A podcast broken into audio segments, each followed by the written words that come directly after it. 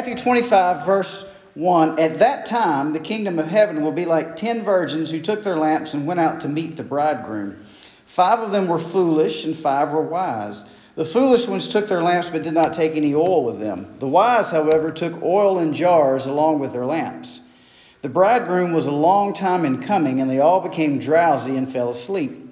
At midnight, the cry rang out, Here's the bridegroom, come out to meet him. Then all the virgins woke up and trimmed their lamps. The foolish ones said to the wise, Give us some of your oil, our lamps are going out. No, they replied, there may not be enough for both us and you. Instead, go to those who sell oil and buy some for yourselves. But while they were on their way to buy the oil, the bridegroom arrived. The virgins who were ready went in with him to the wedding banquet, and the door was shut. Later, the others also came. Sir, sir, they said, open the door for us. But he replied, I tell you the truth, I don't know you. Therefore, keep watch, because you do not know the day or the hour. So, the questions that I want to ask and answer are why did Jesus tell this parable? What's the context? And what is he trying to, to teach us? So, in order to find the context of this parable, is actually in the first three verses of the previous chapter. In Matthew 24, verse 1, Jesus has been uh, at the, the temple. It says, Jesus left the temple and was walking away when his disciples came up to him to call his attention to its buildings. Now, the temple they were in was Herod's temple, and it was uh, um, just a, a, modern, not modern, it was a marvel of the day. It was just glorious and splendid, and you could see it from afar off, and it was it was uh, you, it, shining on the hill, and it was just a, a, an amazing thing to see, and they were rightfully proud of it. And so they're asking Jesus about it.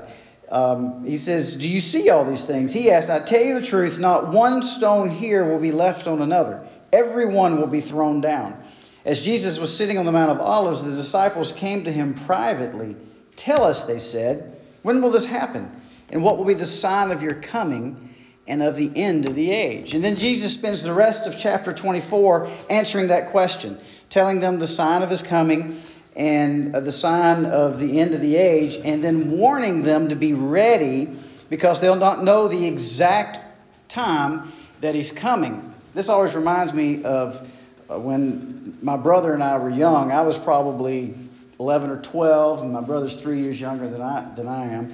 And um, our parents would go and buy groceries, and they'd leave us home alone. And my dad's last words to us as he would walk out the door, um, and forgive me if you uh, if you, think you shouldn't say the word "but" from the pulpit, but uh, he said, "Now I don't want any, I don't want y'all playing any grab butt while I'm gone." Now that was his word for wrestling. You know, this was back in the day when Mr. Wrestling number two and all that was popular, and and uh, we watched, yeah, we watched all that. And so as soon as we could, we had a gravel driveway, and so as soon as we could hear uh, their car leave the gravel, what do you think we did? We started wrestling and we would throw things all over the place and have the house in total disarray until we heard the tires on the gravel again. Well, when we heard the tires on the gravel again, we knew we had about three minutes before he walked in for us to get everything straightened back up. And then just sit there and be watching TV like the good little boys that we were. Because we didn't know exactly when he was coming home, but we had a little bit of a clue, a little bit of forewarning. Uh, and Jesus is telling his disciples uh, to be ready to be watchful because you're not going to know the exact time uh, of my coming. Um, now, in verse 1 of chapter 25, Jesus says, at that time. And so this is referring to the time of his coming and the time of the end of the age, the answer to the question. And Jesus is about to illustrate with this story what he means by being ready for his anticipated but surprise return. Now, this story didn't require explanation to the disciples or anybody else that was listening because this was their culture and they understood all of the things that were part of this story, all of the, the customs and uh, all the things that went into a Jewish wedding. Now, we're 21st century Gentiles, and so some of this stuff is not exactly familiar to us. Now, one of the things as you read through the New Testament, in fact, as you read through all of Scripture, you see uh, a picture that is uh, routinely painted uh, uh, how a marriage is illustrative of the relationship between God and his people, and in the New Testament between Christ and his church. And so I'm going to explain to you just a little bit about the traditions of a Jewish wedding, and I want you to listen carefully, especially those of you who grew up in church and, and you, you've heard bits and pieces of things, and a lot of Jesus' parables have to do with uh, weddings, a lot of the imagery that Paul talks about with the church has to do with a marriage and brides and, and weddings. And so I want you to listen carefully. Uh, so the, the, elements of a Jewish wedding. The first thing, and I'm not I'm not uh, Hebrew and don't speak Hebrew, so I'm going to give you my uh, Georgia pronunciation of these Jewish words. Uh, the first thing is a shiddukin, which means promise. And so this is the first step in the marriage process. This is the selection of the bride. Typically, the father of the groom selected the bride and sent a trusted servant to negotiate with her father. Now, one of the things, and this is a complete aside, that you ought to know about the Jewish tradition in this, in these arranged marriages, is that the woman actually had a say. In most cultures where arranged marriages took place, the woman has zero say. She's a piece of property bought and sold. But um, in the Jewish tradition, that's not so. The bride had veto power. If she absolutely did not like the groom, then she could tell her father, I do not like this man. I do not want to marry him. And that'd be it. And so the father would say, Thank you very much. And he would continue to look. Uh, but it very much, what, though, was the father who selected the prospective groom um, uh, or, or, or, selected the prospective bride for his, for his son. Uh, in Ephesians chapter 1, uh, verse 3, it says, Blessed be the God and Father of our Lord Jesus Christ, who has blessed us with every spiritual blessing in the heavenly places in Christ, just as he chose us in him before the foundation of the world, that we would be holy and blameless before him. We too were selected as a bride for Christ. Uh, it says here plainly in Ephesians 1 that we were chosen in Him, chosen in Christ, uh, before the foundation of the world. The second part of the Jewish uh, marriage is the ketubah, which means written. This is the actual contract. They actually had a written contract that both parties signed. And the ketubah in- includes the provisions and conditions of the proposed marriage. It also contains the bride price the rights of the bride, and the promises of the groom. This often included that if the groom did not treat the bride uh, uh, properly or care for her, that he would answer to her father for breaking the contract. 1 Corinthians 6:19 says, "You are not your own, for you have been bought for a price." Mikvah, which is baptism, it, it, it is a ritual immersion uh, baptisms did not start with Christians, it actually started with Jews. Uh, they would walk into a mikveh bath, which would symbolize a, a, a, spiritual cleansing. Well, the bride and the groom separately would, would uh, undergo a, a baptism to prepare for their betrothal or, betrothal or engagement. Um, this baptism was prior to actually entering into the formal betrothal period and was symbolic. Matthew 3:13 Jesus arrived from Galilee at the Jordan coming to John to be baptized by him. But John tried to prevent him saying I have the need to be baptized by you and yet you are coming to me. But Jesus answering said to him aloud at this time for in this way it is fitting for us to fulfill all righteousness. Then he allowed him. Acts 2:38 Peter said to them repent and each of you be baptized in the name of Jesus Christ for the forgiveness of your sins are you tracking with me? You seeing the, the, the parallels in the Jewish um, uh, marriage and the marriage between Christ and the church? Uh, the next part is the erusin, which is the actual engagement or betrothal. Uh, it means sanctification or set apart.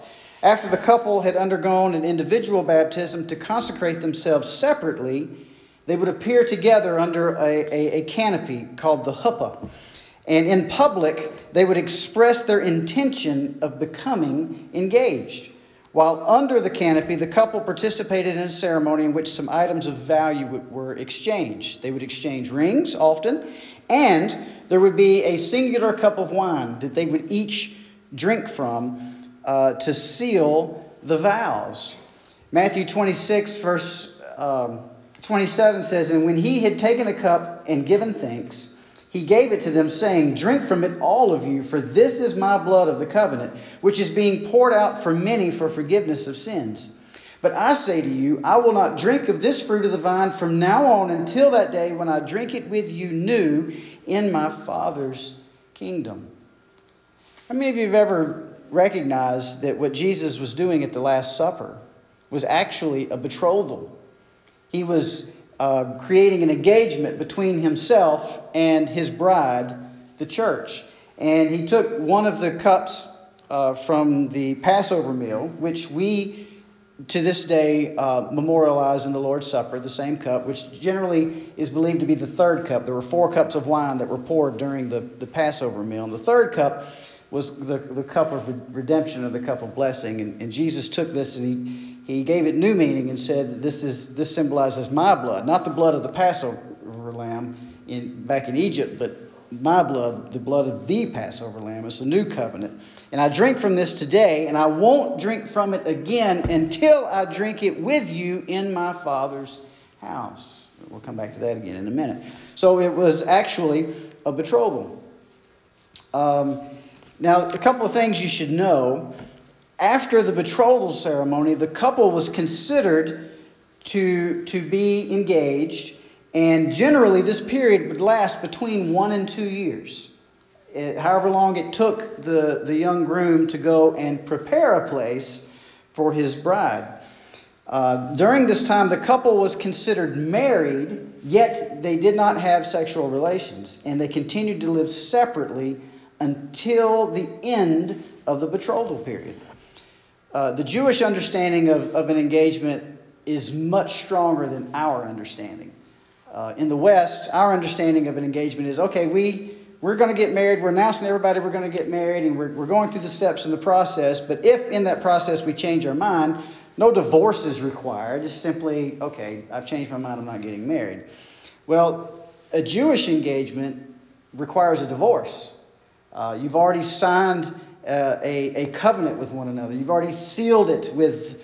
Uh, with the, the cup and the exchanging of rings, and it's unbreakable without a divorce.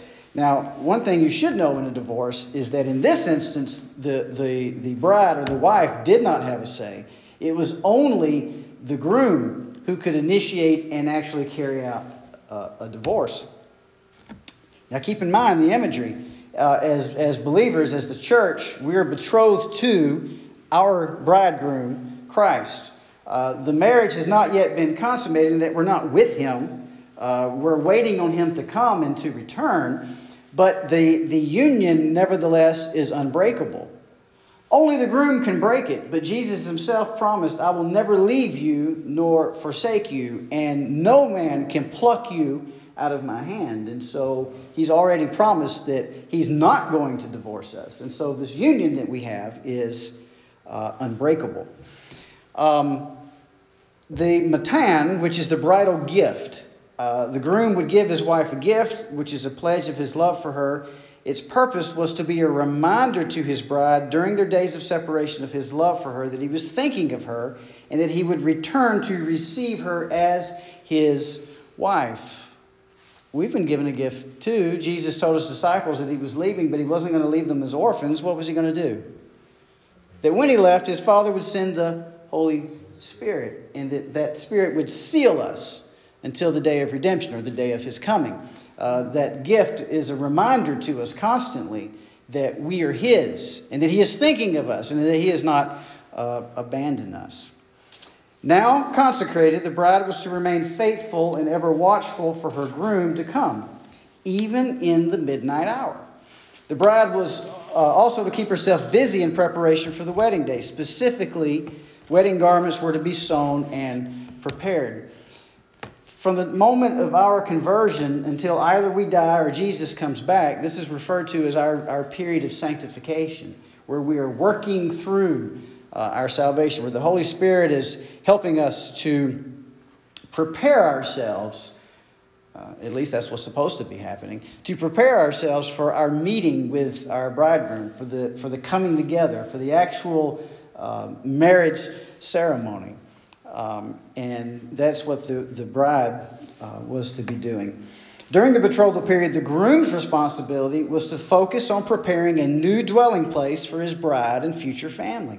Now, in biblical times, this was often done by adding a room to the groom's father's house. And so they would actually just expand the house. They had multiple generations living in the same home. And, and uh, when uh, the son is getting married, then they would add a room onto the father's house. This is, this is significant uh, when you look at the translations of uh, Jesus. Uh, and I'll read, I'll read this text here in uh, just a minute. Uh, you know, oftentimes we talk about mansions. Uh, we have a mansion in heaven. But actually, the correct uh, translation of that is room. We have a room in heaven. In my Father's house are many rooms. That's because the bridegroom, Jesus, went back to his Father's house to prepare a place for his bride. He added onto the house a place for his bride. John 14, 1 says, Do not let your heart be troubled. Believe in God, believe also in me. In my Father's house are many rooms. If that were not so, I would have told you, because I am going there to prepare a place for you. And if I go and prepare a place for you, I'm coming again and will take you to myself, so that where I am, there you also will be. Now, the, the last part is the nisuin, which means to carry. This marks the actual beginning of the marriage ceremony. Now, the, the way they did this is kind of neat and would, would put uh, wedding coordinators out of business in our day. Uh, because remember, the engagement period, everybody understood it was going to be between one and two years. Uh, but, but the bride was always kept in the dark as to the exact moment. It was supposed to be a big surprise. And usually, what would happen, and everybody in the whole community participated in this. I mean, it was a big deal. Weddings were huge social events. But when it was ready, the groom didn't determine when it was ready. The father of the groom determined when the groom had made all the necessary preparations. And when the father of the groom believed that his son was ready and had adequately prepared for his bride, then he would tell his son, Go get your bride. Any of this sound familiar? And so uh, the groom then, with his wedding party, and they would oftentimes do it in the middle of the night, would actually sneak into the bride's home and would, like a thief in the night, would sneak into the bride's home and would kidnap her. They would grab her up and would carry her away in a procession. And the, the, the um, bridesmaids, the, the bride's wedding party, now they, they knew when the time was close. And so they would all make preparations and they would be ready in a moment's notice because they didn't know the exact time. But they would have torches or lamps ready so that they could have a parade. And then the kidnapped bride would be carried through town uh, in, a, in a lighted procession back to the groom's house. But when the bridesmaids knew that the time was ready for them to light their lamps and prepare to, to, to light the procession was that the groom's wedding party would sound the shofar, the trumpet. Any of this sound familiar? The trumpet of the Lord shall sound. He would, they would announce the arrival of the bridegroom with a trumpet blast. And then everybody would know the bridegroom is here. And then they would sneak into the bride's house, steal her away, and carry her off in this procession. Matthew 24 31. He will send forth his angels with a great trumpet blast, and they will gather together his elect from the four winds, from one end of the sky to the other. So that's a Jewish wedding. Um, verse 13 in chapter 25, back to our parable, is the point of application. This is the truth that Jesus was trying to convey. Namely, that those who will go into the kingdom are those who have prepared. Going back to uh, verse 13, it says, Therefore keep watch, because you do not know the day or hour. That's the whole point of the parable. You don't know when he's coming. But it's going to be like this. It's going to be like the weddings that you're all used to and you've all participated in. Remember, he's talking to a Jewish audience. So that's why I've explained a Jewish wedding to you, so you can understand the same thing that Jesus' audience understood. So now that begs the question what does it mean to prepare for Jesus' coming? Preparation is more than what we probably think it is. It starts with a proper reckoning of the true cost of what you're being asked to commit to. When, when a, a, a young man's father would select a, a bride for his son, and the two fathers would negotiate the terms, and then they would bring the young people together to meet, and the bride had the, the right of refusal. She could say, No, I don't want to marry this guy. But there were lots of things considered. Uh, namely, the prominence of the, of the man was considered, and okay, what kind of name does your family have? Are you going to be able to provide for my daughter, uh, or all are you going to be a burden on me?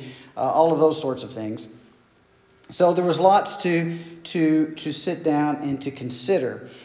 Um, uh, and then the bride would consider the cost of what it meant to commit to this particular groom. Luke 14, 25 says, Large crowds were traveling with Jesus. You know, Jesus was extremely popular.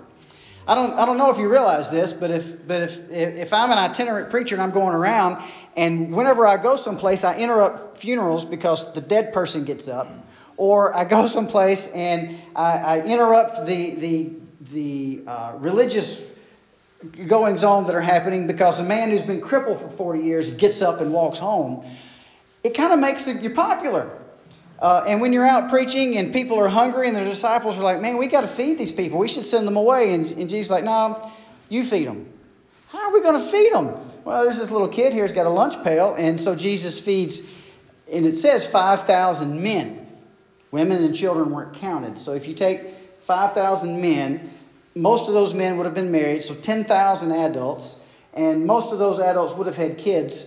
So let's figure two kids per each. So now you're talking 20,000 people that Jesus fed with a lunch pail. That makes a guy popular. So Jesus was very popular to begin with. And so this huge crowd, or, or, wherever Jesus would go, there would be huge crowds. And in this particular instance, Jesus addresses this huge crowd. He turns to them and he says, verse 26 If anyone comes to me and does not hate his father and mother, his wife and children, his brothers and sisters, yes, even his own life, he cannot be my disciple. And anyone who does not carry his cross and follow me cannot be my disciple. Well, now, that kind of puts a damper on the excitement, don't you think? So, all these people are following Jesus, wanting to see what he's going to do next, wanting to see if he's going to raise their dead relative from the, from the dead, wanting to see if he's going to give them a free lunch. And now he's saying, I've got to hate my mom and dad to follow you? I've got to, I've got to hate my own life to follow you. That requires explanation, um, which I don't have time to get into today. But uh, the, the point of it is that my love for him is so great that any other love looks like hate in comparison. So don't get hung up on the words. Uh, but this, this was hard for, the, for, for them to accept. Then he goes on in verse 27 If any and anyone who does not carry his cross and follow me cannot be my disciple. Suppose one of you wants to build a tower. Will he not first sit down and estimate the cost to see if he has enough money to complete it? For if he lays the foundation and is not able to finish it, everyone who sees it will ridicule him, saying, This fellow began to build and was not able to finish. Or suppose a king is about to go to war against another king. Will he not first sit down and consider whether he is able with 10,000 men to oppose the one coming against him with 20,000? If he is not able, he will send a delegation while the other is still a long way off and will ask for terms of peace. In the same way, any of you who does not give up everything he has cannot be my disciple. Hard stuff. That's considering the cost. So if, if you're considering following Jesus, you need to consider what the actual proposal is. The presentation of the gospel when we're sharing Christ with people, it should include this Jesus demands all of you. He requires to be your most important relationship, your greatest friend, your highest urgency. Jesus cannot be one among many or even first among equals. He must have first place. He must be supreme. And that should be the presentation of the gospel. In uh, Matthew 16, 24, Jesus said to his disciples, If anyone would come after me, come after me, he must deny himself, take up his cross, and follow me. For whoever wants to save his life will lose it, but whoever loses his, his life for me will find it. What good will it be for a man if he gains the whole world yet forfeits his soul? Or what can a man give in exchange for his soul? Here's what you need to understand about the proposal, the betrothal proposal between the bridegroom, Christ, and you uh, as uh, a part of his church. The invitation to follow Jesus is real and indiscriminate. There's lots of debate uh, among Christians uh, about this, and, and, and frankly, I, I don't uh, know why that there is. It, it, scripture is very clear. For God so loved the world, and in the Greek it's the cosmos, which is the whole thing, that he gave his one and only Son, that whosoever believes in him shall not perish but have eternal life. That's the proposal. That's the that's the invitation. It's real and it's indiscriminate. Whosoever will, anyone who will respond to the invitation. Two, those who truly receive what he is offering, however, are those who have understood what is being asked of them, who have considered the cost and are truly willing to forfeit it all just to be with him. That's what it means to follow Christ. It means that you're willing to forfeit everything and everybody else. Period. No exceptions. Just you and Jesus. And if that's what it comes down to, just you and Jesus, that's okay. Because ultimately, what's most important to you is you want to be with Him. Not what He can do for you, not what He can give you, not what He offers you, but Himself. Are you willing to just simply be with Jesus? They do it willingly because they recognize, as I said last time I was here, He is no fool who gives what He cannot keep in order to gain what he cannot lose. Now, somehow, we have equated getting ready uh, or accepting this betrothal with one of two extremes. On the one hand, you have just recite this prayer and, and, and you will be saved. And there's no accompanying change of heart. There's no sitting down and reckoning uh, uh, uh, of actually considering the cost. All right, if I'm going to sign up with this, if I'm going to cast my lot with, with uh, this man Jesus, this is what it means, and this is what it will cost me. This is what it might cost me. And am I willing to pay that cost to be with him? There is an actual consideration of the proposal, but that requires that the proposal is actually complete. We do a disservice to people when we don't give them the full and complete proposal. This is, this is what it means to follow Jesus. You, you, you hate your own life in order to, and again, don't get hung up on the word hate, but you, you're willing to lose your own life in order to simply be with Jesus. Then, on the other hand, on the other side, you have the other extreme, which is being legalistic and refraining from bad stuff and dutifully doing good stuff in order to somehow merit something. Both of these are equally wrong. Both of these are equally heretical and apostate. And both of these send people to hell because it's not an actual, genuine presentation and consideration of the gospel, which is Christ's proposal to you. In Scripture, you see a reasoned presentation of the gospel and a call to consider the costs and an invitation to respond by putting all of your hope of being right with God in Jesus. Lastly, even those who have rightly reasoned and considered the costs can be lulled into a sleepy or indifferent state. I don't know if you've lived long enough to know this, but life can be just downright hard sometimes. And it can it can weigh you down. And you know, and we don't see Jesus, and we have an enemy who actively is trying to take our spiritual eyes off of Jesus, and that's real easy to do when our physical eyes can't see him, and the weight of the world falls on top of us, and we forget whose we are. We forget the promise that's been made to us. We forget that we've been betrothed to Him. And he swore an oath by his own blood. And he went back to his father's house to prepare a place for us. And he promised to come back and get us. And while we don't know the exact date or hour, there is, there is a parameter on this uh, engagement period.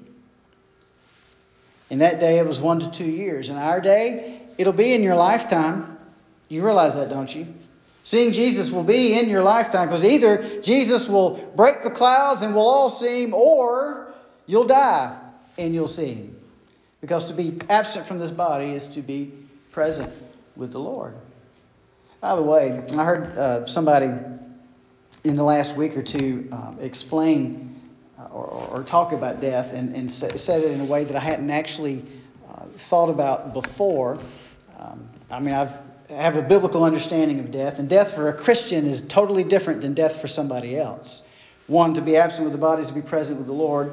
Two, we are instantly ushered into His presence when we die. There's never, there's never a loss of anything. We go from being here uh, and closing our eyes in death to being there with Him. There's no, there's no lull, there's no gap, there's no uh, intervening uh, period. But, but he talked about how, how just, just explaining that in, in a way better than I had thought about before, how, how death for the believer is just, just totally different and changed, and not something to be dreaded, but actually something to uh, look forward to, and that you are with Him. Jesus is coming. Either you're dying and you're going to see Him, or He's coming to get you. Either way, are you ready? As somebody who is not a believer, um, have you ever heard the, the, the actual proposal that's offered to you and sat down and considered it and accepted it and enter into a relationship with Him? Or maybe you are an actual believer and you have a relationship with Christ, but you've been lulled to sleep. You've forgotten your first love. You're thinking He's long and coming, and so He's not coming, and I've been abandoned and the weight of the world is on your shoulders. Either way, consider the costs, consider the proposal, consider who is making it, and then respond.